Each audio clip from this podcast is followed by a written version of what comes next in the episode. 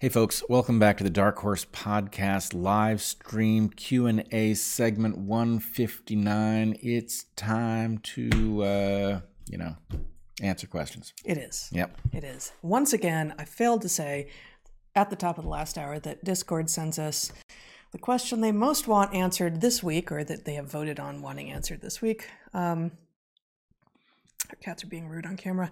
Um, and so we're going to start with the Discord question this week. I have seen experiments where men seem much less able to handle the equivalent of menses cramps or birth contraction pains that women experience regularly. Parentheses, N P I. N P I. You know what N P I means? Mm-mm. I did, failed to look this up.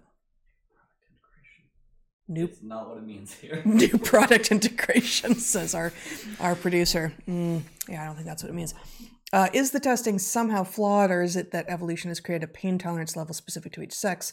If the latter, what would the mechanisms be? So I, I don't, I don't think you can do this. I don't think it, I don't like the equivalent. What is the equivalent of menses cramps or birth contraction pains? Like, it's, men have different bodies with different, different structures associated with, you know, what would be cramping or contracting, and you know what? Who who says it's equivalent? So I mean, I guess before we even get into, um, do men and women experience pain differently, and what might we expect those different ways to experience pain be? I will say that this sort of framing, and I'd love, I'd be interested to see what the experiments actually claim to be doing. Um, but every time that I've gone actually and found such a thing, and I don't know if I found it for exactly this, but it's like, oh, well, we just had this thing.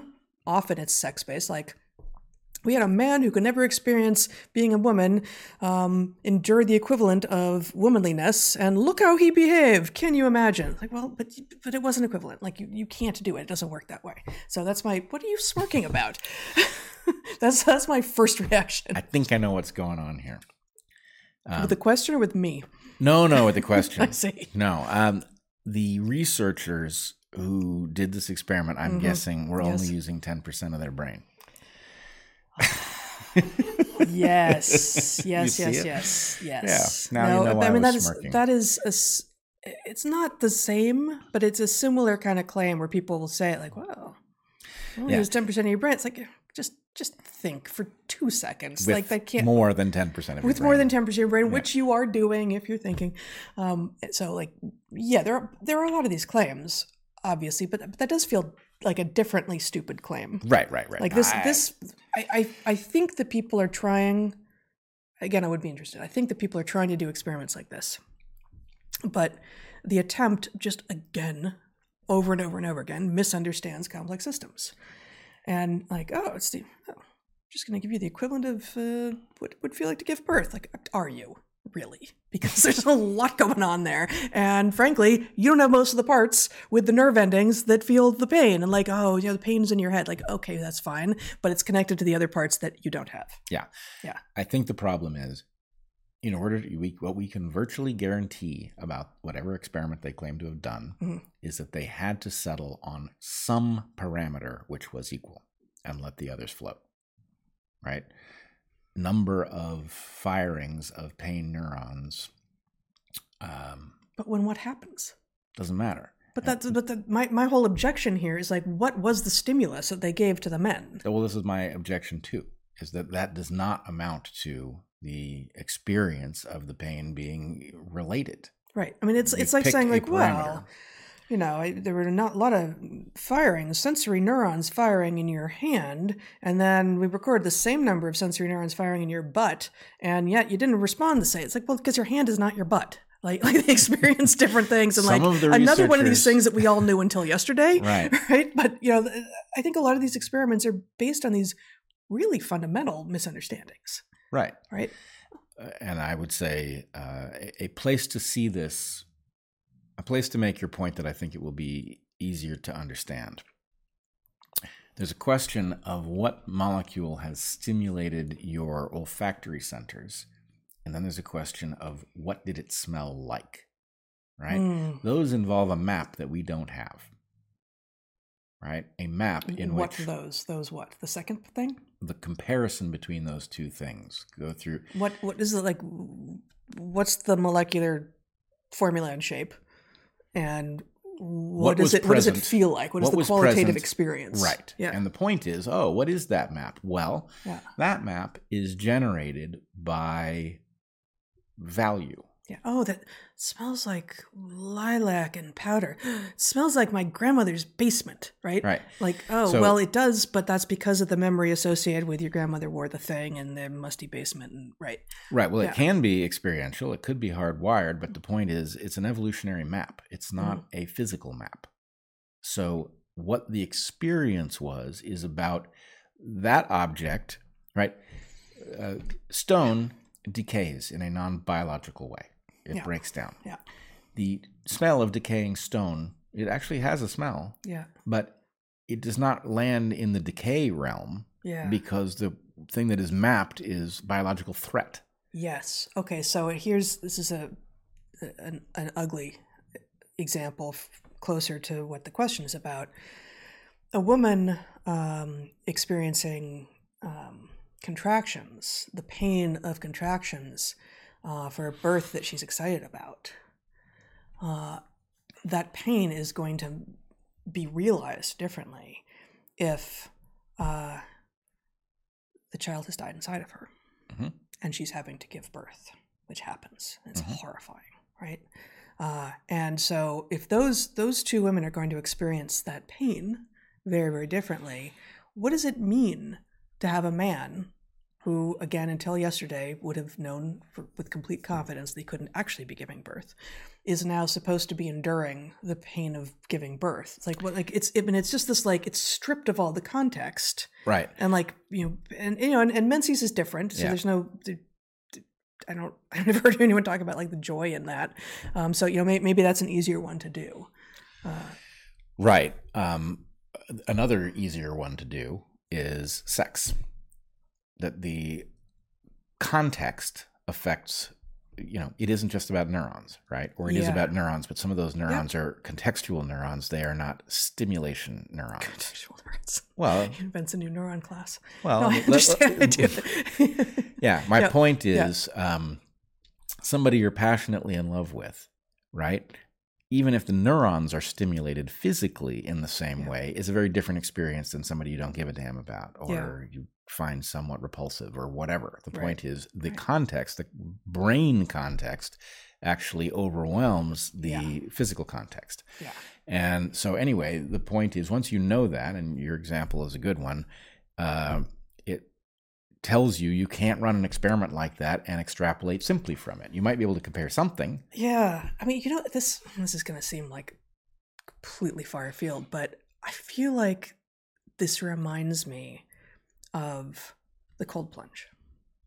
So we've been we've we've been gifted this cold plunge and, and we've been doing it, and it's fantastic and terrible and totally fantastic mostly. Um, and one thing that it does is, I know for sure, I've, I've just never been interested in figuring out how to develop a tolerance for cold. I've just like not been tolerant of cold. Now I'm going into the forty, forty-five degree water for three minutes and then um, actually going to the hot tub for a little bit and then going back in for a minute and a half um, or two before uh, before getting on with it with my day. It's fantastic. At first, your body's like, holy shit, this is really dangerous. You have got to get out of here right away. Yep. And, you know, and, and, you know, you have the physiological reaction, but you also have the psychological reaction at first. Like, I don't, it's only been a couple of weeks and I don't, I don't even have it now. It's like, you're going to die. Right. Like, no, you're not going to die. Now, if I fall overboard in icy seas, I'm probably going to be overboard for more than three minutes. And so, you know, that's the only thing, you know, and, and you know, there's, there are limits to what um, the, the body can take, but I know for sure now that I am not going to immediately have to like, oh my God, this is the most terrifying thing that could possibly happen. Like, okay, no, there's part of this that I thought would be intolerable and I can tolerate that. So now I can focus more effectively on the things that I need to do, which is to get out of this freezing water right away. Yeah. Right. And I think that those two experiences may be a little bit like, oh, it's the pain of giving birth. Oh, it's like the pain of giving birth for a person who can never actually give birth. It's like the pain outside of context, what, like, Like, and it's not even instructive because you're never going to, you're never going to end up overboard in the way, you know, you're never going to end up having to give birth. Right. It's not going to happen. Yeah. It, uh, it can't be done because there's a cognitive map that has something to do with other things. And the, you know, cold plunge trains you that the experience of hemorrhaging heat is not synonymous with I'm in jeopardy. Yeah. Right. And so you become, you become. If, if, if other things in your surrounding are controlled, right? Like if, if. No, I'm just saying that that, yeah. that particular experience yes. takes, mm-hmm. it is natural that your body should respond to intense, sudden immersion in a cold fluid with uh, a high specific heat. Yeah. With uh, get out urgency. Yeah. Because the point is that can kill you very quickly. Right. Right.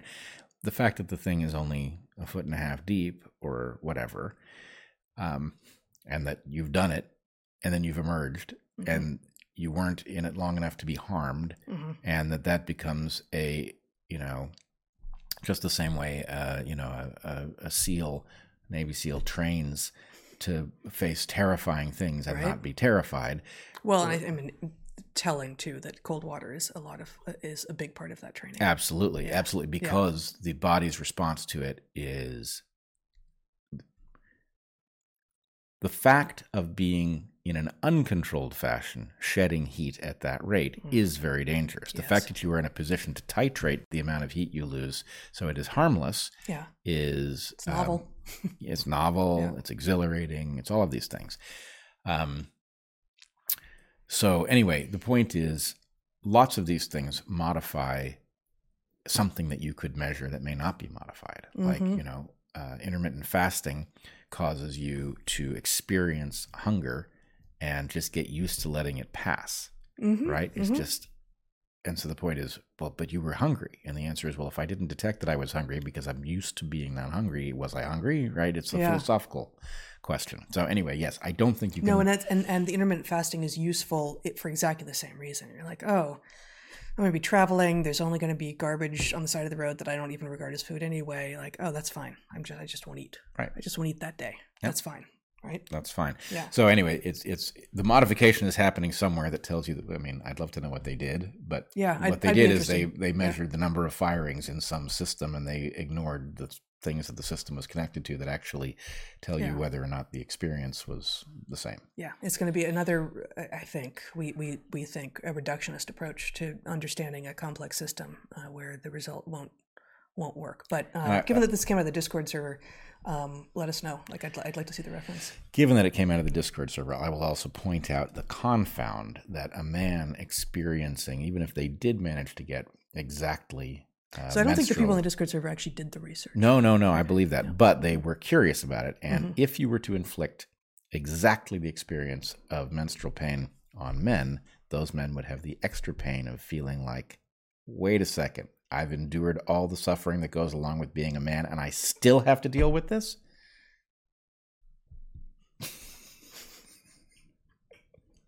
I think I don't get it. I think that was a better joke than you think it was.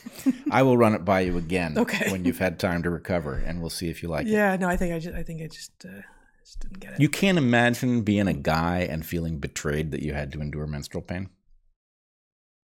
It's, I think because you're not an actual guy, you have the. Thank you for noticing. Yes, you. Mm-hmm. Um, You fail to understand how, for us uh, identified at birth males, um. we get up every day. Recognized at birth. Assigned. Mm, at, no. no. We get up every day grateful that we n- will never have to give birth. No, you don't. Yes, we do. No, every we don't. But it doesn't happen. All right. That's true. It doesn't happen. Because I mean, there there are those among women who would claim that none of you think about it enough, frankly. Right. We're ungrateful. That's- We don't spend about, time. No, it's not about gratitude. Unempathetic. No theory of mind. None. None. All right. Sounds like men. With regard to childbirth yes. pain. Yes. All right. All right. Yeah. So I, we we never got to uh, you know the sort of the, the bigger question um, from that, that came out of that Discord server this week, which is like, are men and women likely to experience pain differently? I mean, maybe it was just it's implied in our answer, which is like yes. Yes, and I think that pain perception uh, is not, I don't think that we have a bead on it well enough to be able to say, you know, more or, or less, like, you know, like I, across the whole body, there are different, childbirth is a, a long, can be a very long process, right? And so there has to be selection for just enduring a long, excruciating process. On the other hand, if it's if it's too much to, like, what does it even mean for it to be too much to handle once you're in the once you're in it? Right, you're like, pretty committed at that which, point. Like, what are you gonna do, right? Yeah. I mean, unless unless you already live past the age of like scalpels and antiseptics and antibiotics. Uh, you're just going to do what you're going to do. Yeah, but I actually, so, I I doubt that there was that much range in how long uh, giving giving birth took. Um, I don't see how prior to modernity matters. I don't know. Because I think, you know, there's close to zero time, and there's some maximum amount of time, and I think that maximum amount of time that it takes is much longer in modern times than it was in pre-industrial times. I don't know if if you if you don't medicalize it, uh, if if you you let women move around and be in positions that it makes sense to to yeah. be in, uh, I think, you know, first births still um, tend to be later than the pregnant woman wants. Uh, although I guess all births end up ultimately being later than, they, than you want, uh, because the end of pregnancy is really un- uncomfortable. Um, but uh, especially first births just can take a while. Yeah. Yeah. Yeah. Okay. Should we move on? Yep. We have a lot of questions here this week. Okay. Before Omicron, COVID seemed to follow the pattern of one week of cold symptoms, the appearance of recovery, followed by a second, harsher week of flu-like symptoms. Considering what we now know about COVIDs and naive T-cell depletion, is it possible that the appearance of recovery and worse second week of symptoms are manifestations of a subdued innate response? I don't know what the all in caps COVIDs is referring to here. I think I do. Okay. Um, I think it's, I don't know that it originates with Malone, but he has talked about uh, a kind of AIDS that is triggered by um, the mRNA so-called vaccines. Mm. A kind of AIDS? Well, okay. An immune deficiency syndrome. Okay. So, so something, okay. Yeah. Right. Um, something that is not imagined to be deriving from H I V, but a different. Correct. Acquired immune deficiency syndrome. Okay. Uh, I do think that there is a possibility of the attenuation, the cycling. There's also the confound of Paxlovid, which is known to trigger this very thing. And mm-hmm. um, I don't know that we have good information on, you know, people in different categories. Yeah. Um, were you were you I, vaxxed or not? I guess I'd like to start with the uh, the premise of the question. Yeah. Though the premise is, before Omicron, COVID seemed to follow the pattern of one week of cold symptoms, the appearance of recovery, followed by a second, harsher week of flu-like symptoms. I've never actually heard that yeah. before. Um, although when Zach and I almost certainly had it in February of twenty twenty, uh, before it was supposed to be here, but I clearly got it in L A in February twenty twenty and brought it home, and two of us got sick and you and Toby didn't get sick, and it was dire. Um, I did experience the like, oh, this is bad, but like, oh, I'm getting better, and then I literally collapsed. Yep. Um, so it wasn't a week, you know, that, but um, but I had not actually, and I've heard a couple of other anecdotes like that, but I didn't have the sense that this was like a a general experience. And I and I don't and Zach, who had exactly the same strain I did, because I gave it to you, I'm sorry. Um, did yeah, you're you're welcome. Thank you for uh, rallying and getting through it. You were sicker than we've ever seen you before or since. That was fun. Yeah, it was, it was terrible, um, because you were a couple days behind me, so I was able to begin to try to tend to you once I got better. Um, I don't know this. I don't know that that premise is. I don't know that the premise is right, although I do know that at least some people, including myself, did seem to have that experience. Yeah, it's an odd one. I'm trying to map it onto the oddness of the disease that we have repeatedly wondered if it might emerge from the laboratory origin, that something yeah. about the protocols would have caused that. Yeah. Um, okay, but you, so, oh my God, I had this turned off. Mm. And then we had a break, and yeah, it's not off anymore. I guess I'm I'm wondering about serially passaging a virus through different environments before it becomes a human pathogen, whether or not you could have effectively um, two sets of syndromes. Oh. Yeah, I mean, we, we've talked, of course, about one of the artifacts of a lab environment being that you don't have to keep your hosts upright. Yep. Right? Like, you don't, don't have, have to keep, keep them your hosts upright. You might not have to keep them capable of finding food by being able to smell. Yeah. Things like that. So I don't know. I wonder. Yeah. Um, but with regard to manifestations of, of a subdued innate response, maybe, but I don't have much more than that. Yeah, I, I, it's going to take a little a little cogitating to yeah. figure it out. And even that might not work. Right. Sometimes it doesn't. Next question. I'll come back. So this is written as if it's a second. No, okay. I'll come I'll come back to digital advertising regarding today's trash information landscape. This is in part because big media, like many others online, are currently incentivized by clicks and impressions.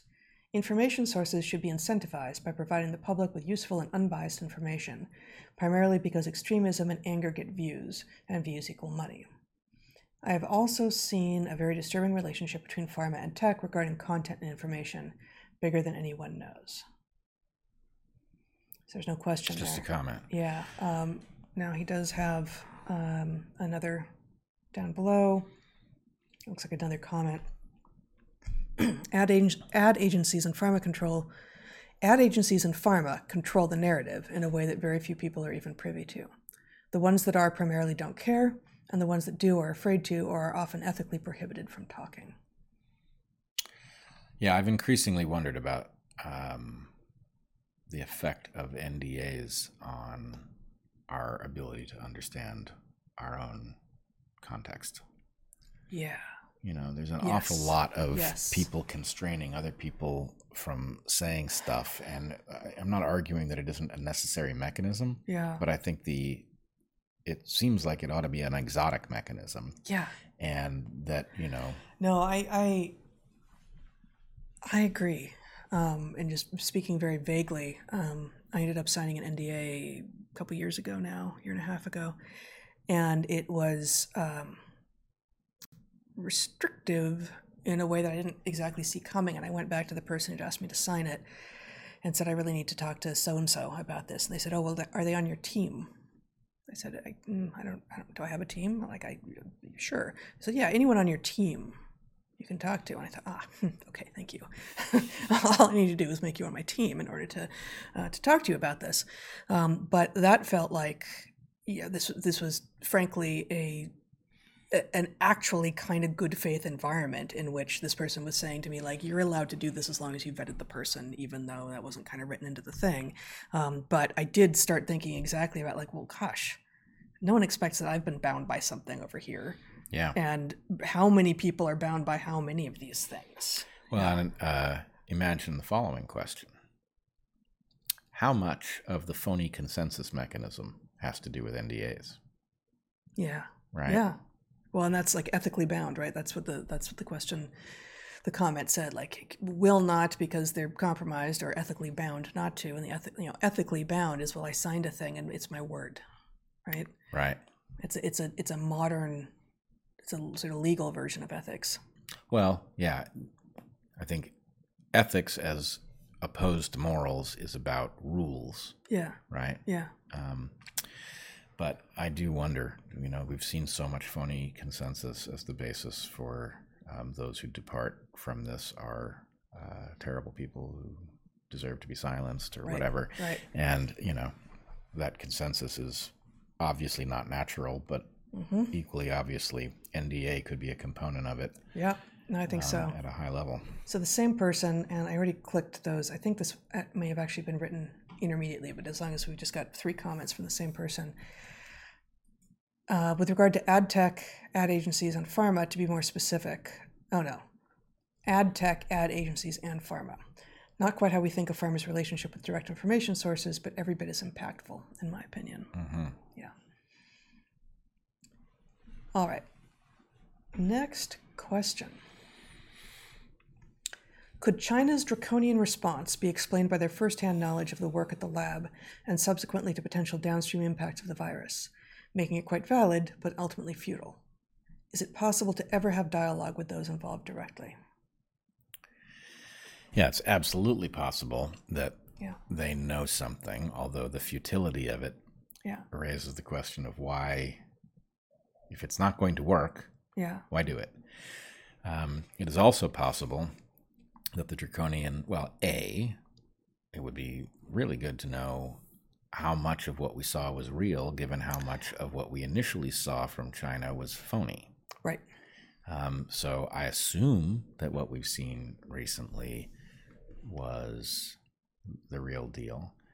And if it was, it's possible that it wasn't really about anybody being confused about whether they were going to control COVID with it, um, but that it was a a matter of population control in light of uh, potential unrest. In other mm-hmm. words, the C C P has its own agenda, and using COVID uh, as an excuse for lockdowns and punishing people and things might have nothing to do with controlling the spread of the virus, mm-hmm. or it might.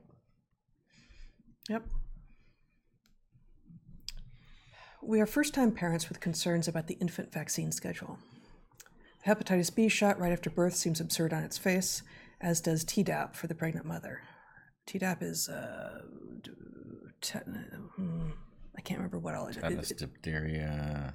And pertussis. Is that right? Is it tetanus, though?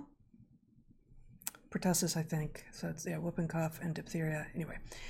Hep B shot right after birth seems absurd on its face, as does Tdap for the pregnant mother. Thoughts on the others, namely Tdap at two months?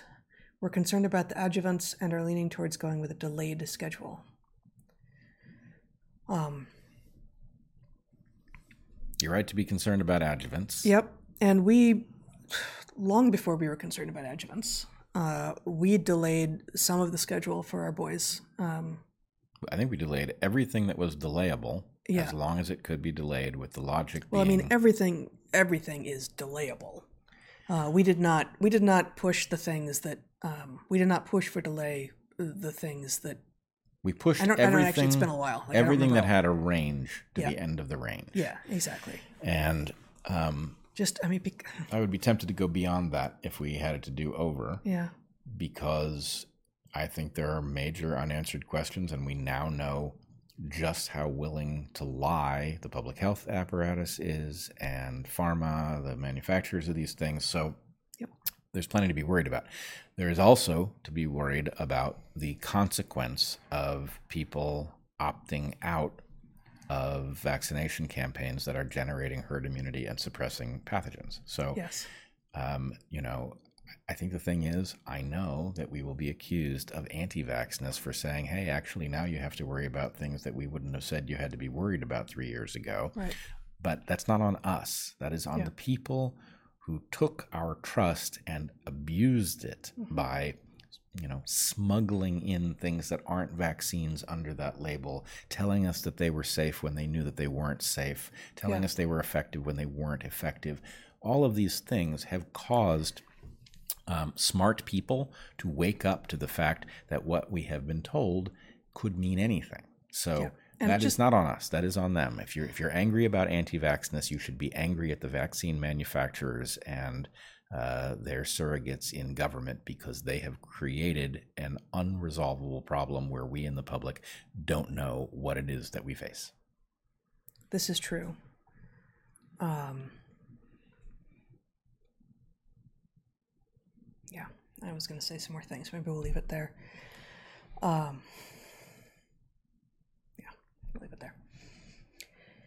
True conspiracies are unlikely because orchestration is difficult, but complex, large-scale institutional crime doesn't always need centralized decision-making. Uncontroversial example is the two thousand eight subprime mortgage crisis. That's true, although... Un- but unlikely doesn't mean don't happen. It just means they're going to be rare. Yeah, I don't True think... conspiracies are unlikely... Sure, but uh, unlikely does not mean impossible. Yes, and I, I just don't think true conspiracies are actually rare. I think you are inferring that they are rare because the larger they are, the harder they are to manage. Small conspiracies are very common, right? Yeah, um, I mean, I, th- I think I'm reading into the question here, but given that the counterpoint is complex, large-scale institutional crime, uh, I think I think this person is talking about large conspiracies, right? Yep. Um, on the other hand, well, no, I think their point is good with respect to really large stuff, which is that a certain yeah. amount of emergence does a hell of a lot of lifting. Yeah. Um, so, yep.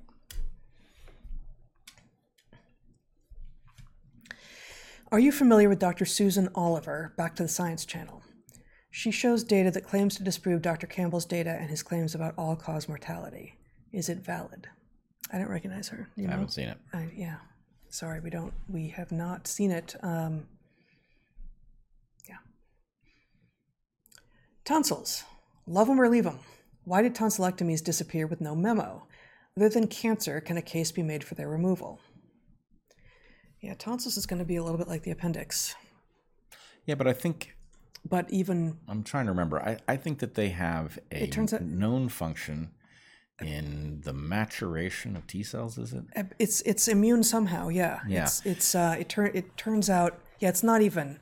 It's simpler than the appendix, I think. Yeah. Uh, because the story on the appendix now involves a, like, yes, definitely useful, um, and will tend to go bad on you once you're living in a hyper sort of sterile modern environment, whereas tonsils are just useful, and then they can get inflamed if you get um, the wrong bacteria. Yeah, but the basic story is going to be the same. Modernity is causing inflammation. The, uh, hey, let's do something. People are eager to do something. It's dumb. The right thing to do is to figure out what modern things are causing the inflammation. And well, I don't, I, I don't know. I don't, I don't know that there's more inflammation of tonsils now than there used to be. Well, actually, that that's the piece that it if, doesn't. If it that, doesn't but matter. If that's true, then it's like the appendix, and if it's not true, then it's really kind of a different story. Not really, because no matter what is true, if there's the same amount of inflammation of tonsils, then leaving them in place makes sense. And if there's more inflammation, then figuring out why there's more inflammation and leaving them in place by addressing the root cause still makes sense. Yes, but it's but you get there a different way. Uh, but. Uh, yeah, I didn't. I didn't know actually that people that mostly tonsillectomies had been stopped. Uh, they were pretty, pretty happy to do them when when we were kids. Yep. Uh, if I remember correctly, and my mother will correct me if I'm if I'm wrong. Um, I used to get tonsillitis all the time. I got strep all the time, and uh, and I think that she had had her tonsils out, and it seemed like it had not been a good move, and so she blocked them from taking my tonsils out, even though I was, you know, I was a good candidate because I kept on having inflamed tonsils. Why don't I just take them out? And she's like, no, just leave yeah. them. I do wonder if this is uh, another um, consequence of the collapse of uh, the skull as a result of the wrong feedbacks from oh. soft food. Oh, that might be the case. Could yeah. well be that. Yeah. Yep.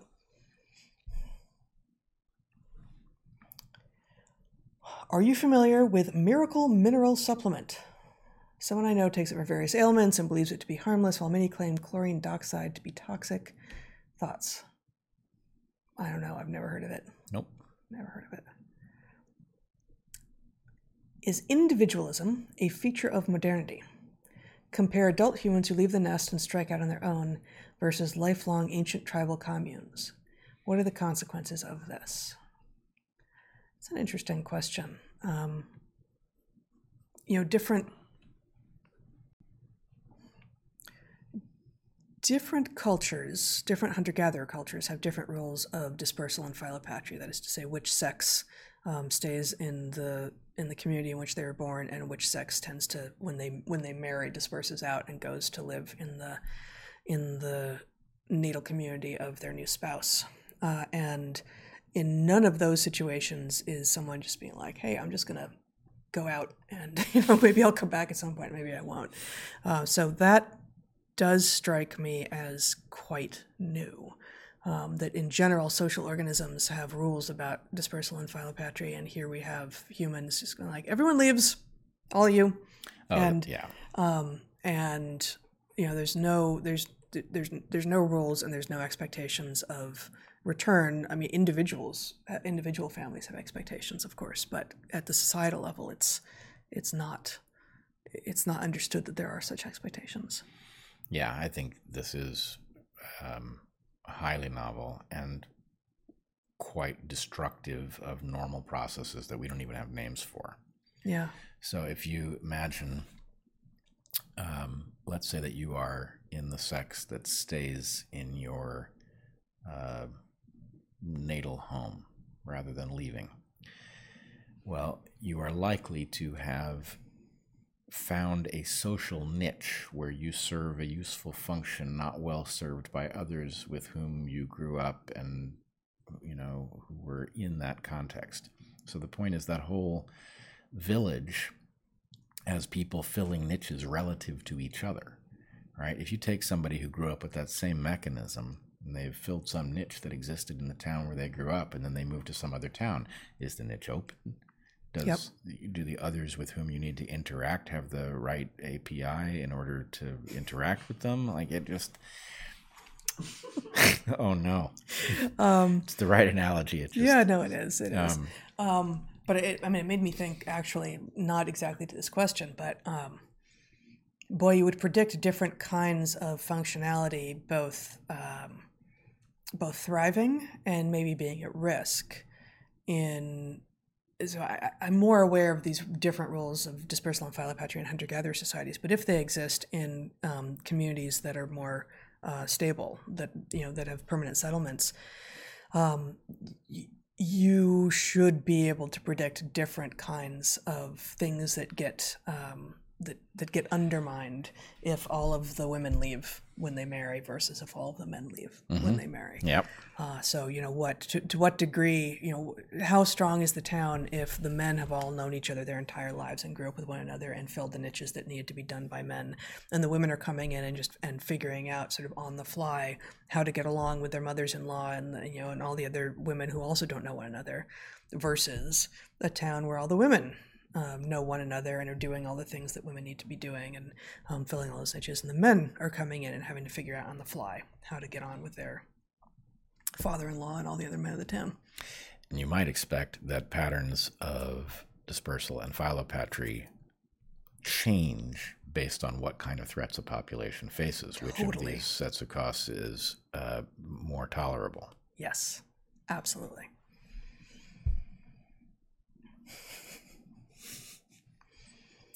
I uh, would love to see you two do a series of intro videos on standalone topics in evolutionary biology, like what P B S Spacetime does for astrophysics. Do you know anyone who can make it happen? Sounds like fun. Yeah, it sounds like fun. I don't, I'm sure we know people who have various components, but as to can make it happen, I don't know. Yeah. Um, something something to add to the hopper, as it were. What is a hopper? What is a hopper? Yeah. Um, well, there's... Dennis Hopper. I'm sure there are other examples. I don't other think exam- he cares about this, though. If we just add this to Dennis Hopper, he's going to be like, what is what is this? Right. Farming? Farming? Oh, in the hopper. You're right. The I hopper is a... It's a. What, it's like, are, are you are you mic'd? As I said, I think it's a farming thing. I don't know if it's hay bales or what, but it's, it's a like bin. Next to the... It's a supply reservoir. Yeah, yeah, no, it sits bin. Above. It's gravity-fed, and it you get the next one when you open so the little flap. So is it spreading seed? I don't know, but I know what it's like. I just don't know what scale it's at or anything or what it's for, but it's it's definitely it's gravity fed. You put something in there and then it I feel like I should know this. Yeah. You, you have more of an excuse. You've got no no no farmers in your immediate I guess you do have a farmer in your immediate ancestry. Yeah. Yes. Um but I don't think but I don't, they were, he wasn't dad, using a hopper. No, he that was he no. was farming hogs. You don't put them in a hopper. Yeah. I they mean, wouldn't they wouldn't put up with it for one thing. Dispense one at a time. That's how you make sausage. Oh, that's terrible. That's terrible. Don't listen to her. Oh. Um, he likes sausage. Just the next cat. That's true. Yeah. Um, okay. Hopper. You strike me as huggers. Any cool evolutionary thoughts on hugs? Will mm. you hug Sam if you're able to get something up in person? I hope so. Yeah, that was, um, that was two different questions. That was was it? Yeah. Well, no, it was one guy. But one guy. Yeah, yeah, uh, yeah. Two different, two very, different thoughts. Very different. Yeah. Um, sure. Yeah, hugging. Um, Hugging's good. Hugging is interesting. Here's the here's the the the thing you're looking for, I think, is the interesting thing about a hug is that it's uh, very close, but, you know, you are not looking into each other's eyes. So if somebody is duplicitous and they are um, hugging you disingenuously, it may show on their face, but you don't see it, right? You don't, you don't see this? I mean, sure. I, I guess, yes. And I have I ever, ever hugged someone where I thought, like, this is not what it seems? Yes. I, right. Presumably people who hug people, everyone has had that experience sometimes. It is so far from the first thing that comes to mind when I think about what hugs are. Oh, you're not the hug czar. I don't know who's the hug czar, but that's a, that's a ceremonial position if ever I've heard of one. Mm-hmm. Um, yeah. No. Well, do you have, so I went down the road here on hugs and I thought I introduced something interesting. You don't think it is, it is, I mean, I think, you think it, it's it is fringy. It is. Yeah. It's interesting. It just, um, it sends, it sends an odd message about what it would appear. I guess it sends exactly the message about what how evolutionary biologists navigate through their world, that people who don't know any evolutionary biologists and think that we're all a bunch of weird, they're not creepy, wrong. No, oh, no not creepy, creepy, cryptic, yeah. Racist, like, you know, okay. Sexist, all of this, all this stuff that people ascribe to evolutionary thinking. Uh, like, oh, okay, so how you know how how is a hug good for self for deceit? Right, like that. That's that's the angle, right? And you know, like, okay, how is a how is a hug? Um, I, I can still do it with like with information, with, by talking about information, which is still a bit like clinical and weird. But like, you get so much, um, you know, tactile feedback, and it just and it just it yeah. you know, it feels good. This is like this is a human need. It's part of what the. the the horror of the lockdowns was for people living alone. Just like no human touch, yep. Right? And yes, there's a lot of ways to engage in touch, but a, but a hug is one of the ones that is widely available to non-intimates, right? And uh, and even to, you know, like really it's the thing that's available, at least in American culture, um, for touch, uh, if you're anything but sexually interacting with one another, yep. Right? And so it's just like it's it's it's a way to say, you know, I, I trust you, I'm here, you know, I got you know I got your back, like we, we, we have each other. Well, maybe maybe the the way to um, recover my thought from where I went I, with it. I'm not sure. I don't think it was wrong. I just thought it was a weird place to start. Yeah, yeah you're right. Um, but maybe the point is this. I think you can actually feel whether somebody is hugging you genuinely. Um, mm-hmm. And so the look on their face doesn't really matter unless somebody else is looking at it, right? Yep. Um, but the point is... But, I mean, you could say the same thing about um, a close dance. Right. But let's imagine it this way. What if the point is actually uh, a practiced, a practiced liar... Mm-hmm. Right, has the facial expressions down. Mm-hmm.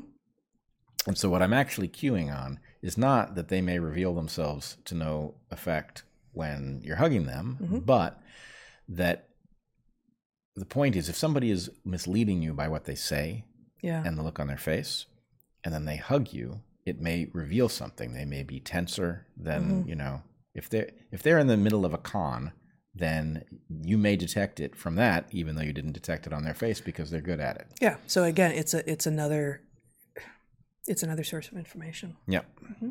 Yeah. But it's also um, it's also just like healing and human, and it's one of these things that, you know, in our in our lists that we love to make of the things that you need. Oh, you need sleep, and you need water, and you need nutrients, and like you know, human touch is for, I would say, the vast majority of people, uh, a, a, a strong need, uh, and without it, you don't keel over. Right. Um, but you become less and less attuned to yourself, and you become more and more focused on like, I, I, I need that. And that's you know that's frankly that's part of what that's part of what these guys do. That's part of what yeah. having mammals as pets. You know, don't. Don't recommend having birds as pets. I never have. I know enough people, um, with the one exception of my student who had a crow. That seemed awesome. Um, but um, it's a cool bird. Yeah, it's so cool. Um, but you know, if you got a if you got a snake or a lizard or a fish or fishy fish, like it's not going to be the same. As much as I love snakes and lizards and even some fishy fish. Yeah. Um, but having a, a mammal as a pet who with whom you actually share have a relationship and who enjoys being petted uh, does provide some of some of the hug value. Yes. Now I will say that I um, I do hug Maddie the dog. You do. She does not get it at she all. She does no. not no. get it. It seems strange. No, you pick her up and hug her. It's just like I, I'm a Labrador. Have you noticed? Um, yeah. No. They. they It's it's odd that the dog does not does not get that because you know, I mean if you hugged a person the way you hugged Maddie, they also would look at you funny. That's a fair point, mm-hmm. actually. Yeah. Now that you kind say kind of at it. An angle, like a forty-five degree angle, the legs kind of dangling off to the side. It is funny. You'll grant me that. Very much so. And she doesn't resent it. She oh, just no. doesn't understand She's it. She's a Labrador. She doesn't resent anything. Are you mic'd? Either. No, it doesn't. Okay. It wasn't that important. Okay. Okay. Um, what is it? three forty-two. Um, Scott Adams anticipated and front-loaded your explanation of your method slash training with, if you can't say it simply, it's just word salad. Oh. Hmm. Nice work, Scott. um, yes. Uh, that's a lot of word salad with a fancy window dressing. I don't know. It's... Oh no! I mean this. This is this is part of the point, right? Yep. Like, if you're still looking for some for a, for an epithet, you know, for for a, for a phrase that you can then take that to the bank and just apply it all the time, everywhere. Like, how did you make Dilbert? Like, how did you have the insight that you had into office politics? Well, if you really think that a that a phrase that a simple Even if even if simply could mean in your mind a paragraph, which I mean you kind of you kind of did summarize it in a paragraph, but like it's not like that. And frankly, I know that you know that at some level. So uh, yes. One thing that we did not say in mm-hmm. the uh, the main segment on this is that I'm not sure I understand what Scott is doing in the aftermath of his yeah. admission. Right? It's he's definitely doing a lot of something. Right. And that something, given what he's interested in, right, given the hypnosis stuff, um, right. It may be that he has a purpose that we don't understand, and it's annoying to hear him say lots of things that sound like simple claims that aren't true. Right. Um, but it may yep. be that he's trying to accomplish something. He's, and he's like corralling the, the, the minds of the people paying attention to him. Let's put it this way. If he's mm-hmm. going to reveal something after this Uh, episode episode of mm-hmm. um, tweets that are uh, sixty thousand, did you maddening, say? Yeah, roughly sixty thousand yes. maddening tweets. Mm-hmm. If he's going to reveal something, okay, well, we'll see what he's got. Mm-hmm. If he's not going to reveal something, and this is manipulative, where he's trying to corner people into thinking something, then, you know, cut it out. Yeah, totally cut it out. Not helpful. It's not, you know, yeah.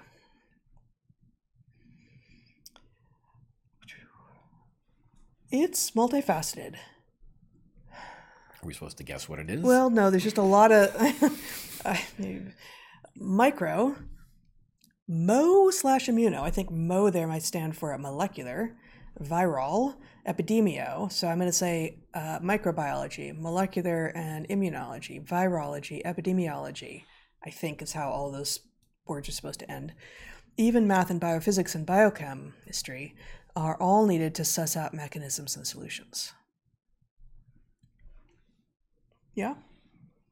Well, I mean, it, it depends on I'm it temp- depends on the level of the question that you're trying to address. And, yeah. yeah. I'm, I'm tempted to nitpick. You know, there's a point yeah. at which uh, you discover that the uh, the boat is taking on water, and what you basically need is a bucket and somebody uh, who's ready to bail it. Yeah. You know, so it's not like every solution. If the answer is in... Well, it's it's multifaceted. So, I mean, we're talking about the, the, the COVID... Okay. If we're, ta- we're talking about COVID, so, vaccines, virus, evolution, all of it, right? Like that. that. If somebody is writing telegraphically about solutions within complex systems.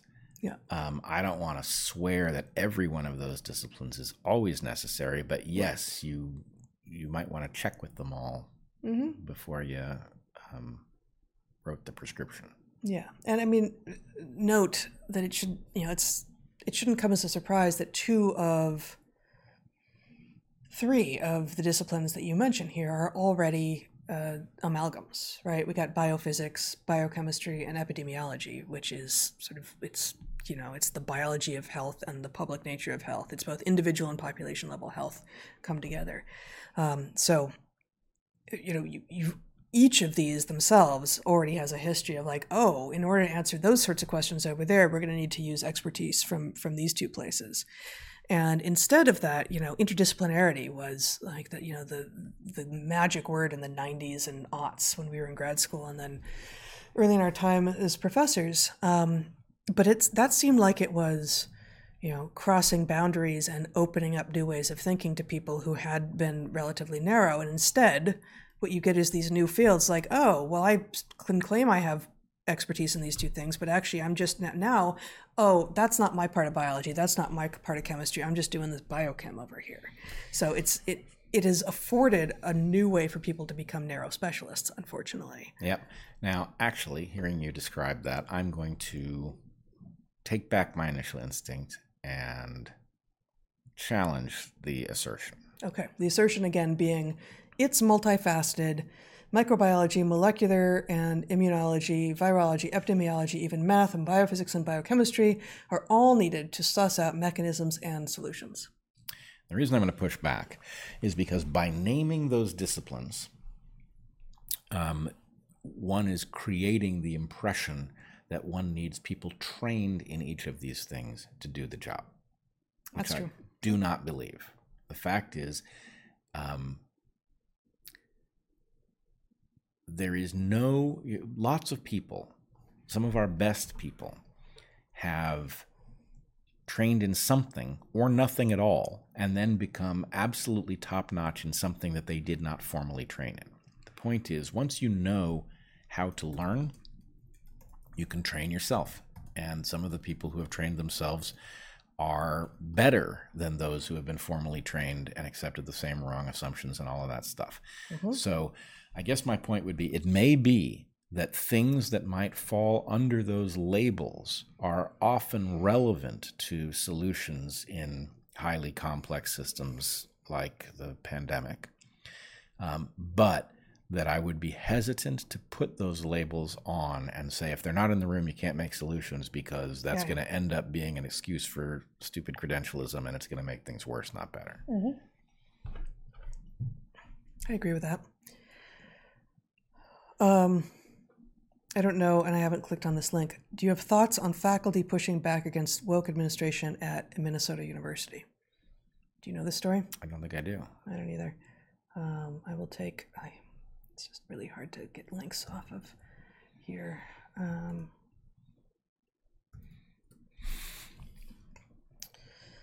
oh, it's Hamline. Um, oh, it's it's the um, Muhammad painting oh. story, which is from, gosh, what, a couple? Oh, actually, this is written this week, but... Um, Hamline faculty votes seventy-one to twelve to ask university president to step down over Muhammad painting firing controversy. I, I haven't paid enough attention. To, I don't know which valence that's going. Um, well, it sounds like oh, they're, they're uh, Hamline back. University's full-time faculty on Tuesday asked President Miller to resign over her administration's handling of a Muslim student's complaint about an adjunct professor who showed ancient art in class that depicted the prophet, prophet Muhammad. Um, Various Hamline administrators have said that what took place in an October art history class was, quote, undeniably inconsiderate, disrespectful, and Islamophobic, end quote, an act of intolerance. And Hamline rescinded its offer to have the adjunct professor, Erica Lopez-Pretter, teach again in the spring. Uh, but after a wave of criticism from across the country, Miller, the president, conceded last week that she mishandled the episode. I still can't tell from that. I don't remember. I still can't tell from that which way it Sounds went. Sounds like the faculty pushed back on the cancellation of this faculty member for showing a piece of ancient art that depicted Muhammad. I just can't tell. I honestly can't tell. And she was an adjunct. Yeah, I, I read it the opposite way, but I just really can't tell. So. Well, that is high quality journalism that allows you to interpret a story. And it's now paywalled, so I can't even I can't even read the rest of it. Yeah. So um, I know the story is, is happening and it's big, and we've obviously been paying little enough attention that neither of us remembers exactly what uh, what happened. Although maybe actually the way the question, thoughts on faculty pushing back against woke admin at, Min- at Minnesota University. Well, the question tells us the way it went. So you were right, your interpretation, right? Um, Cool. Surprised, except that... I've uh, been it, right before. Not,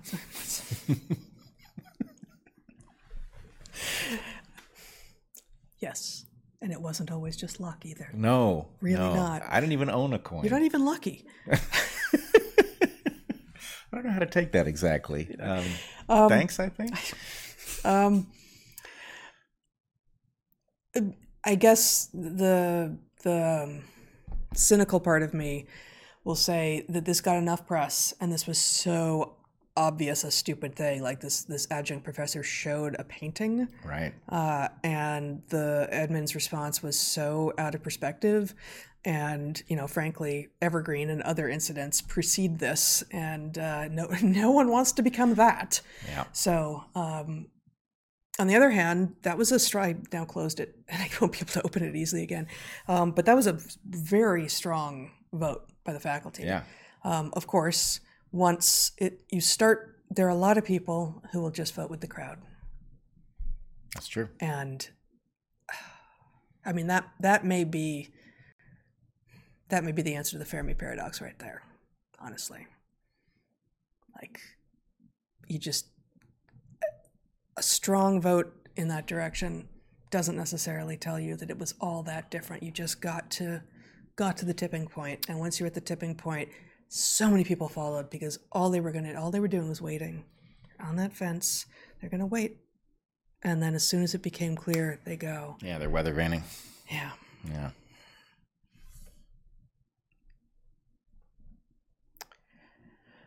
Uh, apologies on the spam, but the works of Boris and William James Sidis might be interesting.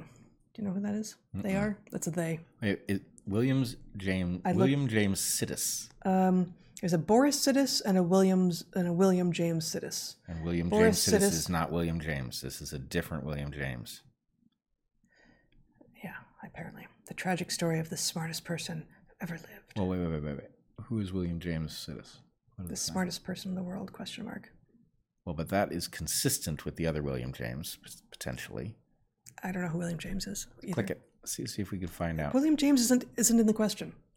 It's William James Sidis. I know. You're, we're, I'm Click just what? trying to dis- the link that would tell us more about this there's William James Sidis. There's two different James people. Sidis. There's yes. William James Sidis and there's Boris Sidis. I want to know Sidis. more about William James Sidis okay, to make all sure of these that sites I know nothing are about him. Do I go with N P R, oh. learning dash mind dot com, or all that's interesting dot com? So, uh, all that's interesting sounds like they haven't the least been stupid. fully captured yet. uh, all that's interesting dot com, that reputable news site, says Williams, J- William James Sidis had an off-the-charts I Q, but he died a penniless office clerk. He spoke twenty-five languages, had an I Q one hundred points higher than Albert Einstein's, but the smartest man in the world just wanted to live his life in seclusion. Well, that I get. Um, Doesn't say anything about what he was smart about. Um, estimated I Q between two hundred fifty and three hundred. Uh, Really? Delighted okay. Gifted well. son. His parents really liked him. Um, they spent untold money on books and maps to encourage his early learning. Two-child prodigy. He could speak in multiple languages by the time he was six: English, French, German, Russian, Hebrew, Turkish. I mean, remember, this is all that's interesting, guys. Um, when he was eighteen months old, he was able to read the New York Times. This is. I don't. Uh, Uh, Sidis was accepted to Harvard at the humble age of nine. The school wouldn't allow him to attend classes until he was eleven. While he was still a student at Harvard, he lectured the Harvard Mathematical Club on the incredibly complex topic of four-dimensional bodies. The lecture was nearly incomprehensible for most people, but for those who understood it, the lesson was a revelation. So I, I yeah, I don't know. I don't know. And he was twelve then. Yeah. Um, I, he sounds smart. um. It might be interesting. Yeah, but the work, oh, so this is in the works of, yeah, it might be interesting. Um, okay, this has gotten very silly. We're almost at an hour, right? Uh, you're at exactly an hour. Is amyloidosis on your radar? Its two primary causes are misfolded antibody proteins and lipid-carrying proteins. Can cause clotting, heart and nervous tissues, myocarditis, Barré, uh, that's the Guillain-Barré syndrome, presumably, uh, et cetera. I feel like I've run into it a few times in the last couple of years, but yep. I haven't, I'm not tracking it at the moment. Yep, that's, that's where I am That's the too. thing. Yeah, there's a little bit to track. Science is to specializing... Science is too specializing, and forget the forest. We lost the trees for the leaves. Yeah, actually, it's not. We're not even at the forest and the trees at yeah, this point. That's good. That's I like that. That's very good. Yep. Um, seri- which makes those hyper specialized scientists leaf miners, which is actually, I think, a pretty good description. Leaf miners. Yeah. So leaf miners, for those of you not familiar with leaf miners, are that's these. Cool. Uh, little creatures that leave these uh, patterns on leaves as they excavate the stuff from inside of them. And if you imagine the scientists, you imagine that you're looking for the forest and you focused in on the trees and then you focused in on the leaves and then you've got all these little workers doing inconsequential stuff. Um, it, it uh, I think it's a good analogy, actually. Oh, that's not right, though. Oh, so I thought I was just going to Google some pictures, but ha- half of the pictures I found are clearly fake, so I'm taking that out. You can't, you, you, there's no good leaf miner. Oh, there's there's a good leaf. There are some, but they're like I don't trust any of them now because I mean, like, look at that. That's that's total garbage. Maybe I'm not standing by any of this. I don't I don't I don't trust the Google image search. It looks right to me, but I basically yeah, it's plugged in now, Zach. But I mean, that was that was insane. Like leaf miners, Google Images. Oh, I actually know enough biology to know that most of those pictures aren't real. What the hell? So maybe this, this if this was the, if all of the pictures looked like that, I would have said, yeah, yeah. clearly. But, uh, but don't those remind it's, it's you of scientists? It set my skepticism to an eleven. Yeah, that's a lot of skepticism. Yeah. Yeah. What were you it's saying about these? It's not going to be these? enough. No. I'm just imagining that those little leaf miners are like, if the if the forest yeah. is what you're looking for, those little leaf miners are like modern mm-hmm. scientist toilet. Exactly. Yeah. Wait, you again. Well, it's my leaf. Okay, Zach, I'm going to need my screen back if I'm going to answer more questions. Do you want them? Well, we, we have, let's see. Uh, where was the, where were even the leaf miner question? I don't even remember. Um, serial sequencing versus directed evolution, are these not just selective breeding? Um, well, the ser- the serial passaging is using a host of a different species to um, effectively a selective breed a different organism, in this case a virus organism, um, by using sequential hosts. So that's that's different than saying, oh, I want a cow with, you know, this percentage of I don't know, you know, lean muscle to not lean muscle. Yeah, it's, uh, so I agree with the theme that you're presenting. Yeah. The detail isn't right because effectively uh, selective breeding, you're choosing which individuals reproduce rather than using an environment to choose which individuals are best suited to it, in which you never pick anything. You just expose them to the environment and let the environment pick. Mm-hmm. And I would point out that there is a an intermediate case. Uh, was it Bill Rice? I think it might have been Bill Rice who bred fruit flies to survive on nothing but urine or something like this. It was somebody did that experiment, and the point was that's not nobody picked the individual flies. Right, but it wasn't a serial passaging. Yeah. It was using. It an, was population dynamics, right? Right. It, because it's fruit flies, so he started. I don't know if this happened or not. This is news to me, but you know, presumably, if it's Drosophila, he started with like eight hundred flies, and you know, gave right. them dishes with just urine apparently, and you know, three of them survived. Right, and yeah. So anyway, that um, that is neither fish nor fowl. It's a little flies. bit of both. Yes, I guess that's true. Yes. Right, except that fowl are fish and flies aren't, but never mind. You've really got to be in the advanced course of Dark Horse to see that. I missed it. I, there's a weird comment here. What did you fowl, just say? Fowl yes, are fish, uh-huh. but flies aren't. No.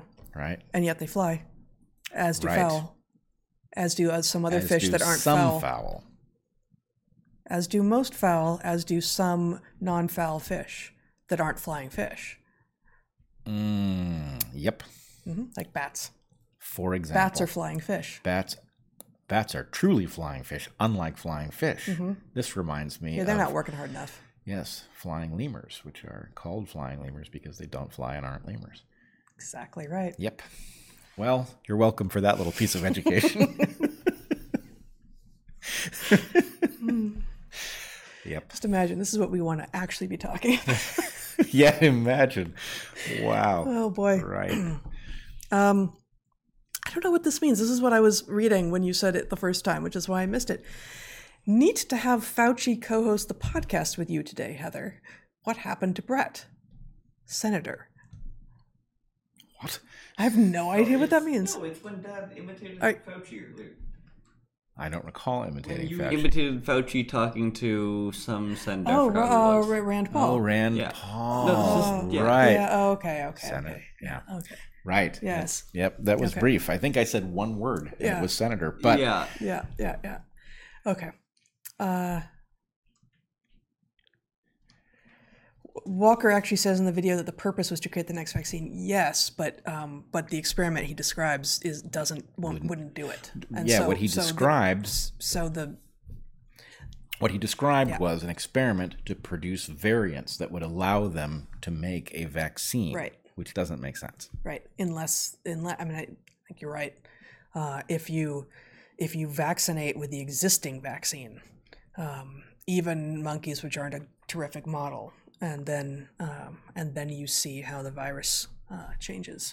Yeah, I mean, actually, though, I don't. The monkeys are a bad model. If you wanted to yeah. use them to figure out how the virus is going to explore space and potentially what variants it's going to produce, mm-hmm. that experiment won't do it. Vaccinating them with the R N As that we use on people, I don't think the monkey background is actually bad. I think it will. Well, I think, yeah, I, I had this question in the podcast, and I, yeah, I, I think if, I think if they can be infected with the virus, then given that the given that the vaccine is entirely basically an mRNA factory, yep. uh, then it should work. It should work, yeah. and it should tell Terrible. you stop. It, but... A a monkey's immune system is um, capable of playing the role. Right? If you vaccinate, the monkey's immune system becomes alarmed in the exact way that the human immune system will, which mm-hmm. then exposes the pathogen to selection that will find the loopholes in. So yep. I, I actually, you know, that experiment is at least on paper plausible. Yep. Okay. Uh, just one comment, uh, and then we will... And for the week, please consider using parallel economy, not PayPal, for payment processing. Does parallel economy mean um, crypto? Is that what that means? Or is no, there something sure called parallel economy? I'll okay. Look it up. Okay. Um, our producer's going to look it up. Yep. Uh, but I think we are out. Are we out? I think we're there. I think we're there. Yeah. Um, cool. It, yeah, it says...